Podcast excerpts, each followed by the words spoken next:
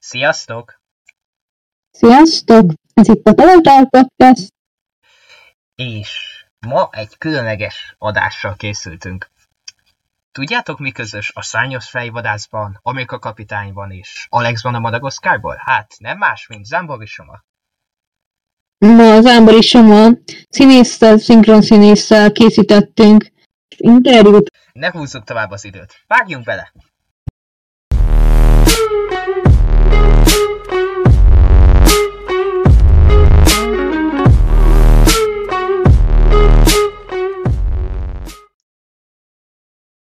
Többször is említetted már, hogy gyermekkorodban nagyon komolyan sportoltál, és még régebben agysebész is akartál lenni, és hogy keveredtél a színészethez? Honnan jött ez neked?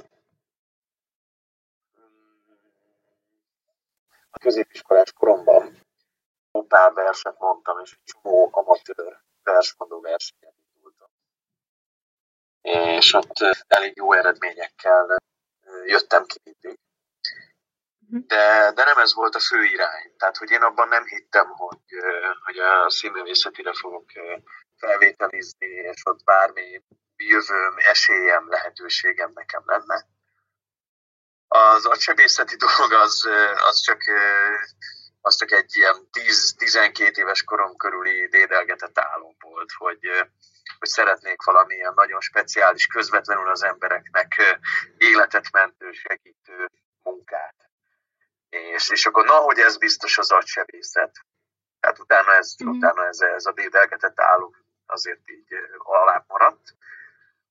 És hát igen, sportoltam, elég magas szinten, öttusáztam, és hát az volt a terv, hogy, hogy ebből kétezres Sydney olimpia is lehet, wow. ifjúsági többszörös bajnokként, akkor utána majd a felnőtt csapatban is részt vehetnék, és vehetnénk tovább, de hát volt egy elég csúnya, súlyos balesetem, amely baleset egyszerűen segre ültetett, és azt mondta, hogy innen akkor nem tovább.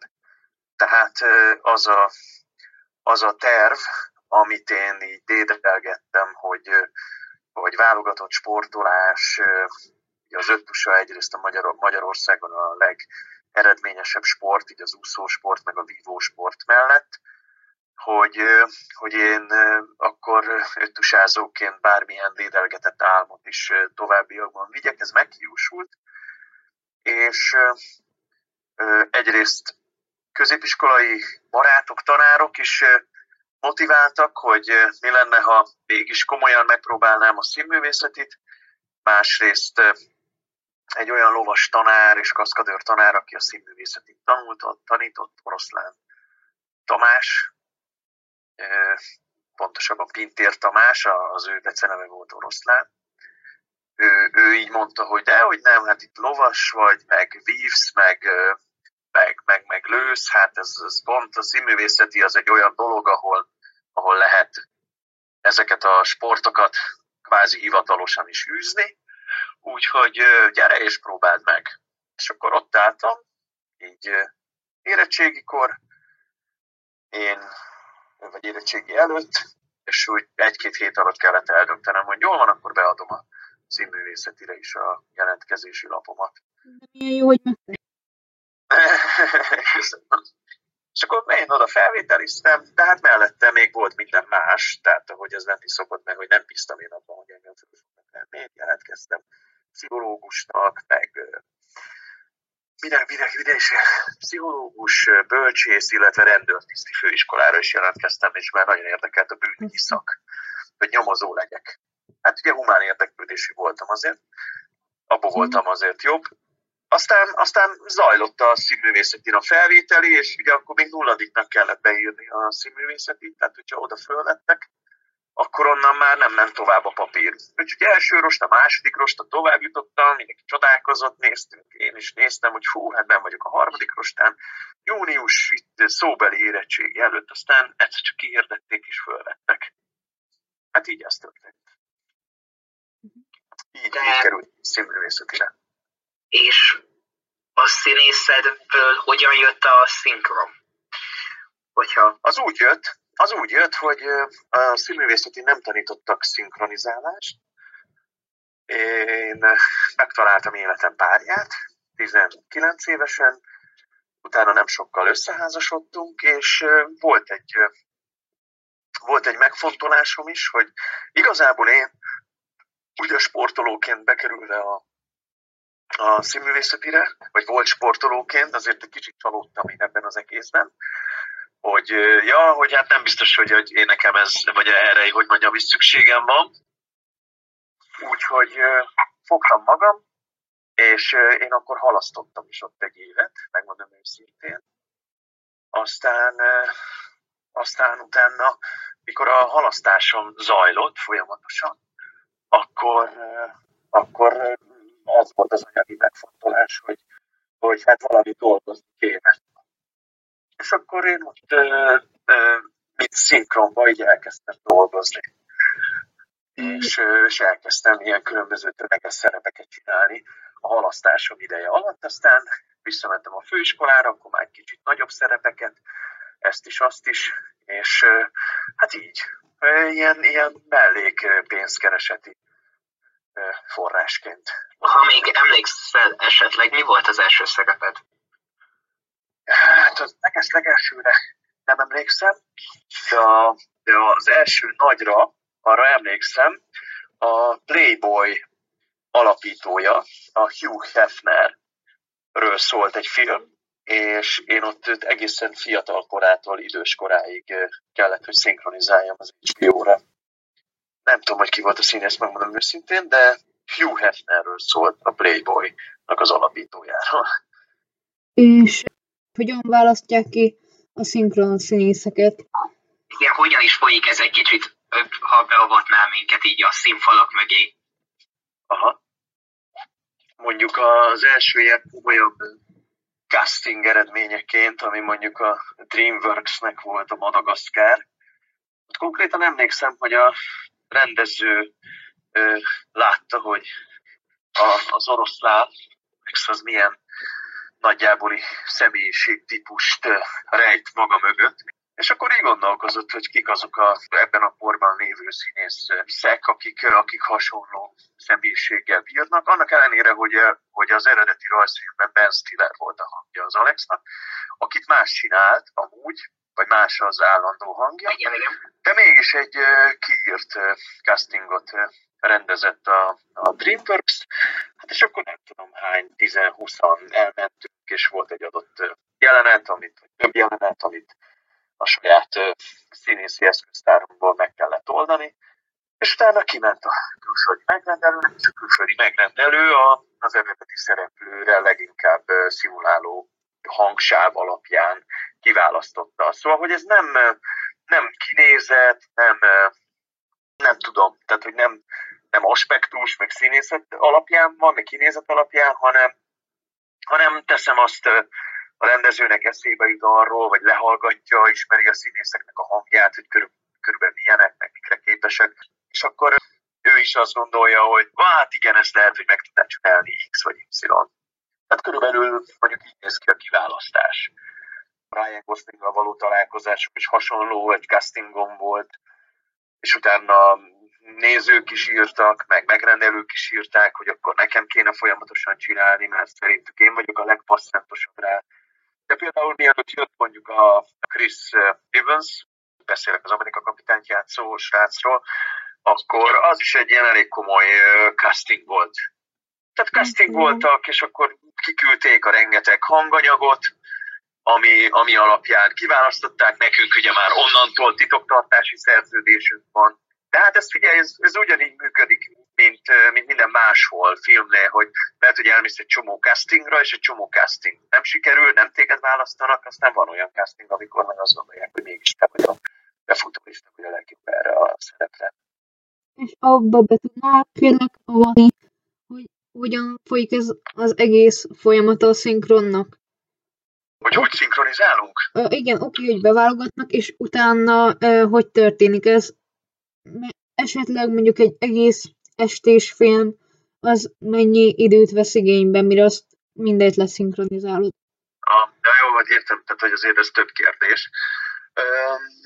Hát hogy? Hát olvassuk a szöveget, halljuk a, halljuk a fülünkben a, az eredeti filmet, az eredeti hangsávot, közben olvassuk vagy monitorról, vagy papírról, én már jobban szeretem monitorról olvasni, egy külön monitorról a, a film mellett a szöveget, tekercsekre van osztva, jelenetekre, tekercsekre, a tekercs az azt jelenti, hogy ilyen fél perc körüli a filmből egy részlet, le vannak írva a szereplőknek a nevei, hozzá a, a kiállások száma, akkor hozzáírva különböző ilyen belső kódok, hogy köhög, krákok, sír, nevet, nem tudom, ez így zárójelben, különböző érzelmi dolgok, illetve mondjuk, hogy annyit tudjunk, hogy képen kívül kezd, vagy képen kívül fejezi be. Mit jelent ez? Ez azt jelenti, hogy képen van a szereplő az adott pillanatban, amikor elkezdi az adott replikát, szövegrészletet, avagy, avagy már halljuk beszélni, és idővel odavág a film. Tehát ez a képen kívül kezd, amikor idővel végül is meglátjuk a szereplőt is, hogy hogy beszél.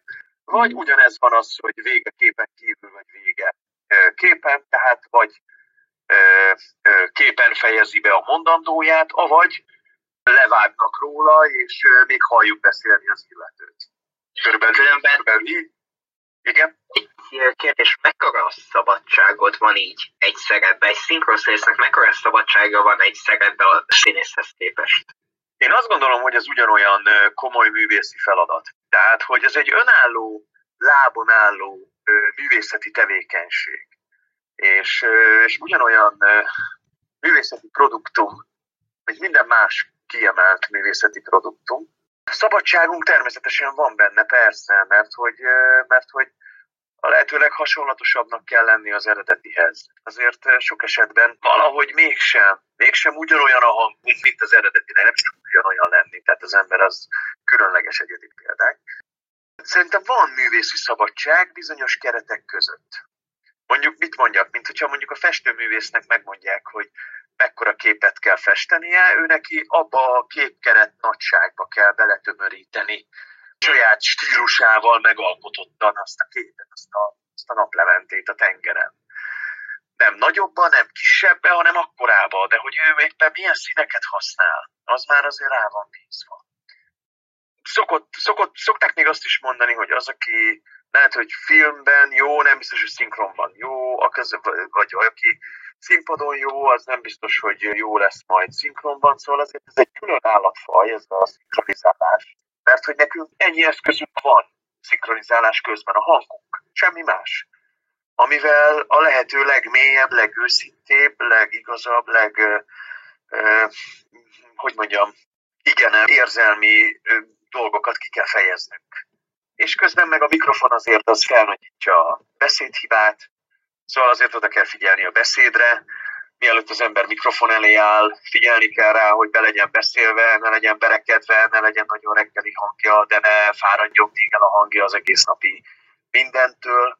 Szóval, szóval egy állandó fittséget és karbantartást is igényel, amely azt gondolhatnók, hogy csak egy hangbeli tartományra. Én azt gondolom, hogy a, a testbeli dolgokra ugyanúgy vonatkozik, mint ahogy a Érted? Szokták azt mondani, hogy a sakkozóknak könnyű, mert csak ülnek egy sakkasztalnál, aztán annyi. De azért én ismerek sakk nagymestereket, akik komoly futók. Mert hogy tudják, hogy a testnek, meg a szellemnek valahogy együtt van a kondicionálása. És ugyanígy szerintem a mi szakmánkra is igaz, a színészetre. És akkor most oké, okay, persze csak a, éppen a szinkronizálásról beszélünk, hogy hogy karban kell tartani magunkat, mert hogy a profizmus az ott kezdődik, hogy tudom, hogyha én nekem reggel kilenckor a lehetőleg viccesebb, optimistább, fiatalosabb, fátyolmentesebb, mit mondjak, egy rapper dé dzsét, vagy akármit kell, vagy éppen egy mafiózó állatot kell alakítanom, hogy én a lehetőleg gyorsabban, de bele tudjak kerülni ebbe, a, ebbe az anyagba. Nyilván most, hogy már Netflix van, meg há bé o, meg mindenféle, vannak olyanok, hogy már régen fönt van a neten, és belenézhetünk az anyagba, tehát látjuk az eredetit előre.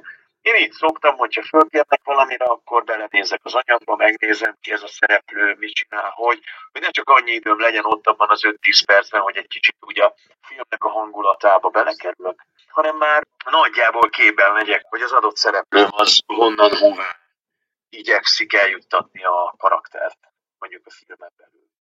Tehát elég komplex, de nyilván mondjuk már ugye mit mondjak, ez már azt jelenti, hogy már húsz hány éve szinkronizálok, már nem is tudom, várjál. huszonhárom éve szinkronizálok, szóval hogy, hogy, hogy, és ez alatt a huszonhárom év alatt is rengeteget változott már a világ. Azaz mm.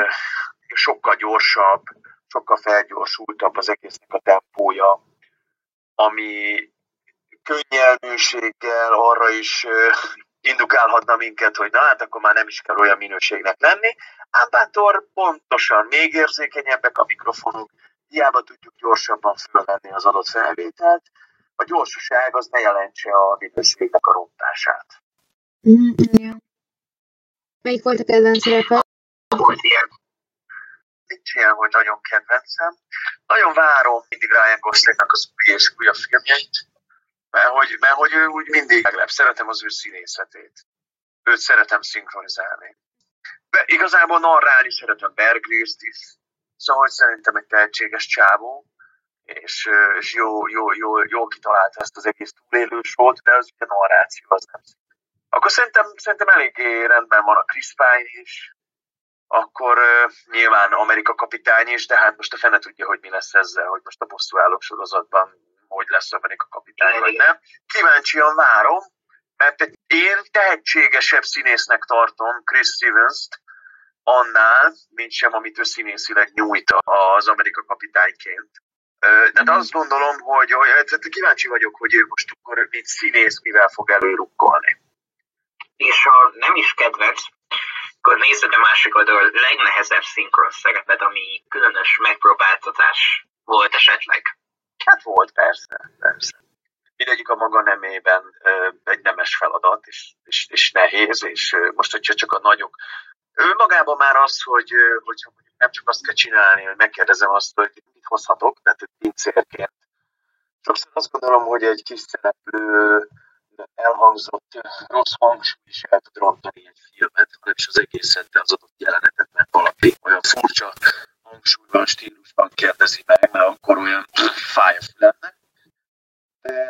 De hát a Tűrésben nagyon szerettem a Ryan Goslingot, az egy komoly meló volt. Amit nagyon szerettem, most az utóbbi időben megcsináljuk és folytatjuk is. Ez a This is Us, mi a, mi a magyar címe? Rólunk szól. Ott, ott, ott a Jacket, azt nagyon szeretem szinkronizálni, de magát a sorozatot is nagyon bírom, meg nagyon szeretem. De, de azért nagyon olyan, azt úgy azért nekem így a színművészetén megtanított a Székely Jábor mester, hogy, hogy ebben a szakmában könnyen, könnyen bele lehet bújni különböző szerepekbe, hiszen itt vagytok gyerekek, tehetségesek vagytok, bele tudtok bújni. A kérdés az az, hogy hogy tudod, hogy tudod levetni magadról az adott szerepet, mint egy ruhát a fogasra. Úgyhogy őszintén megmondom, hogy ezért a szinkronban elég nagy sebesség van, pörgés, gyorsaság, ezért, ezért, ezért tudni kell ügyesnek lenni abban is, hogy hogy tudjam levetni. Most mondjak, most lehet, hogy én azt a filmet nem nézném meg, ami egy sorozatgyilkosról szól, de el kell tudnom játszani, ha más nem, akár csak a hangommal is, így szinkronban, de, de, de, de, de eltávolítom magamtól, és utána igyekszem ezt a kabátot elég gyorsan levetni, és hogy nem foglalkozni vele. És úgy eltenni egy olyan fiókba, hogy lehet, hogy nehéz volt, de inkább dilit, dilit, dilit, dilit, dilit. Töröl, nem, nem akarok vele foglalkozni, nem akarom továbbvinni magammal, mert hogy mert nem biztos. És ezért már lehet, hogy volt olyan, hogy valamit visszautasítottam, hogy mégsem, nem szeretném csinálni, hagyjuk. Mondjuk munka közben nem, tehát ha már valamit elvállaltam, akkor azt én már szeretem létre a végig megcsinálni. Lehet, hogy, hogy nem fül hozzá a fogam, de nem így, ha már elvállaltam, akkor megcsinálom. De akkor egy kicsit máshonnan.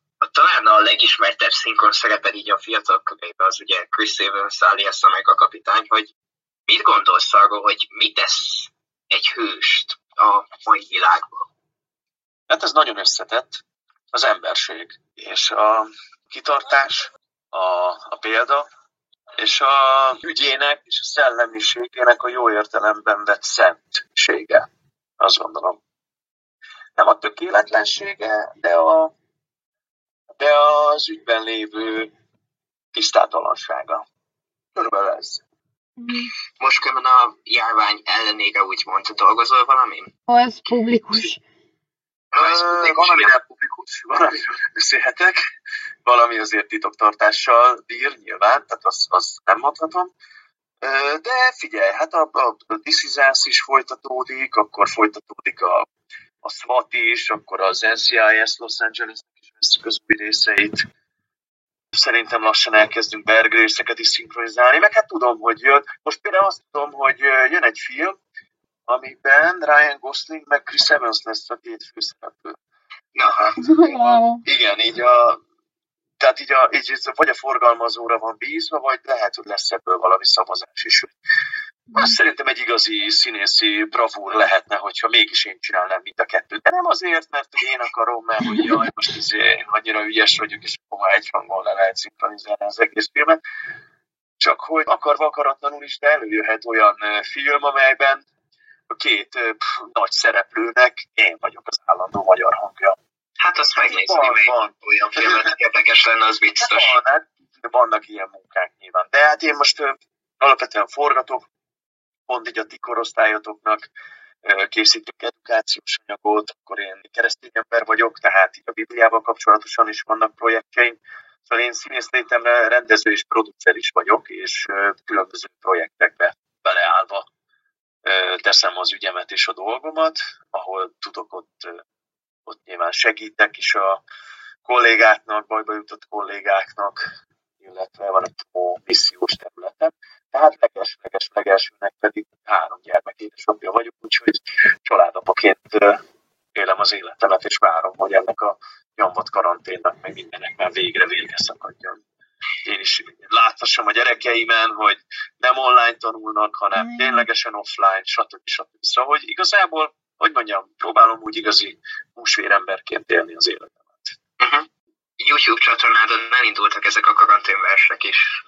Ja, ja, hát az, az igen, hát az arra szólt, hogy jöttek megkeresések, meg egyáltalán hát láttam így a, a korosztályokon, hogy van egy, ott vagyunk egy olyan új rendszer kialakulása előtt, amihez a tanárok is még vakon tapogatóztak, ti is diákok, hogy lehet most hirtelen online megoldani azt, ami offline sem ment annyira, és akkor online is ehhez gondoltuk, páran is, művészek, én is azért hívtam életre a karanténvers csatornát, hogy pont olyan verseket, meg pont olyan tolmácsolásban, ami az én művész interpretáció, azt gondoljam, hogy akár így is lehet, és akkor így Egy, egy ilyen együttes szabad gondolkozásban, hogy hogy is lehet a versekről egy kicsit másképp is gondolkozni, és akkor milyen pozitív visszajelzésekről jöttek, hogy csomó iskolában, osztályban használják ezeket az anyagokat, a versekről, az anyagokról, a videókról, oktatási segédanyagként. Ez egy teljesen önkéntes missziós felajánlás volt a részemről.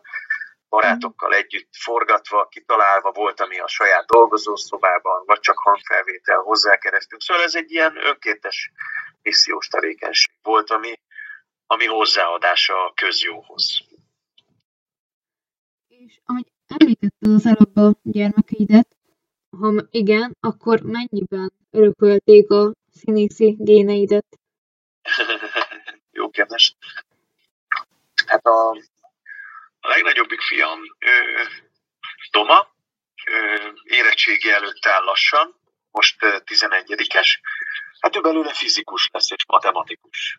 Gondolom, ez elmond akkor mindent. Nem az szeretnék volna. Különben egy nagyon, volt már velem versmondó táborban, ahol én tanítottam, és, és így végignyomta a tábort, és tök ügyes volt. De ő, ő nem akar, ő a tudomány oltárán akar dolgozni. Ő egy sokkal inkább gyakorlatiasabb ember, mint én. De nagyon jó, nagyon jó arc, nagyon jó srác. Ő, ő, ő, ő, hát mit mondjak, tehát nyilván azt gondolták általános iskolában így a tanárok, hogy ha már színész gyerekre, akkor már nyilván mondjon verset. Nem ő, hanem a középső gyerekem, aki most tizenöt éves és kilencedikes középiskolában, ő volt az, aki, hogy attól, hogy az apám színész, én nem fogok verset mondani a tanárnak. Tehát ő így megmondta. Tehát ő pacekba beleállt abba, hogy na hát ő nem. Ő belőle meg sportoló lesz, ő válogatott szertornász sportoló, úgyhogy elég ügyesen nyomja. Ő szerintem ezt a sportot vitte tovább, és azért imádkozunk folyamatosan, hogy nehogy valami sérülése legyen, és tudja igazából a saját édelgetett álmait megvalósítani, és tudja majd a magyar himnuszt énekelni valami óriási világversenyen. Ő neki ez, a, ez az álma, és jó úton halad e felé. A legkisebbikünk, a legkisebbikünk még nyolc éves, a Maja, a kislány, hát ő zenét tanul, olyan, olyan énekzene tagozatos osztálytárs is, vagy hát elsős. Nagyon-nagyon boldog volt pont egy hete egy a farsa. Első nyilvános ilyen föllépészik, hogy a leghosszabb, nem tudom, szöveget így ő mondhatta. A belső az pedig azt mondja, hogy a jó Isten mentse meg attól, hogy ezt a pályát választjuk. Szóval ez nem azt jelenti, hogy le akarom beszélni, hanem én azt látom, hogy szükségként nekem az a feladatom, hogy gyökeret és szárnyat adjak a, a, a gyerekeimnek, az utókornak, azért, hogy tudják, hogy honnan jöttek, mik a gyökerek és szárnyat, hogy igazából ha lehetőségeinknél, a feleségemmel, képességeinknél fogva a lehető legtöbbet tudjuk biztosítani nekik, akkor, akkor a repüljenek szabadon, és tudjanak most kezdeni a lehetőségeinkkel, amit csak szeretnének. Tehát körülbelül ez így van, nem nincs erőltetés. Én szerintem mind a három gyerekemből bravúros színész lehetne, de lehet, hogy csak ilyen középszerű csepürágó. Hála a jó Istennek, a két nagynál, aki már individualistaként már kezd kibontakozni, rájöttek, hogy elmérő sok, sokkal csak leszek is lehetnek.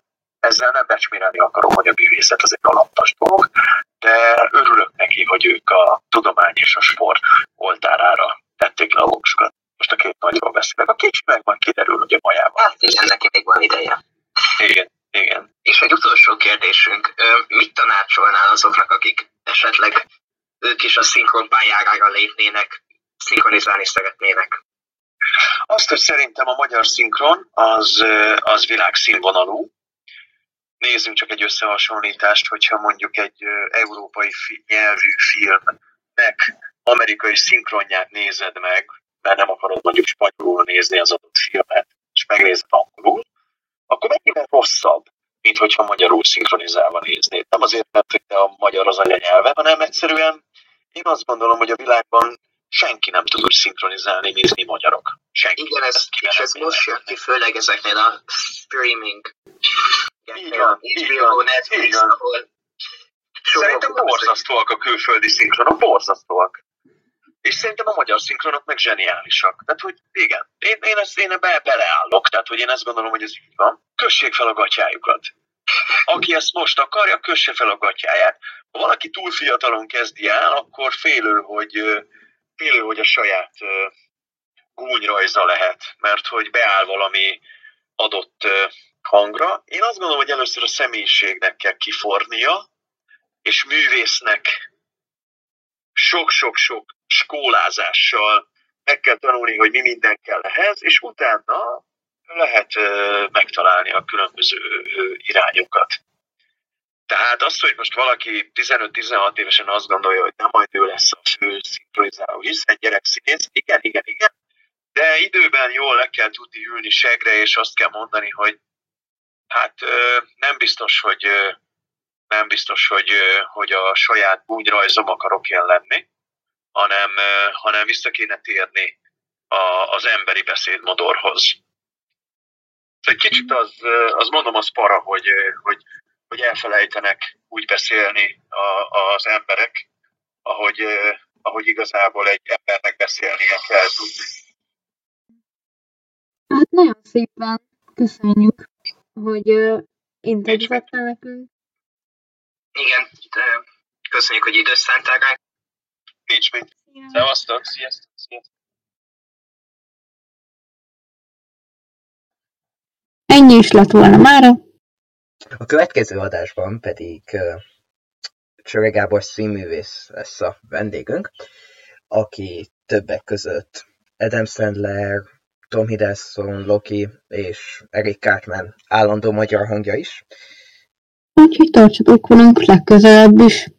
De addig is sziasztok! Sziasztok!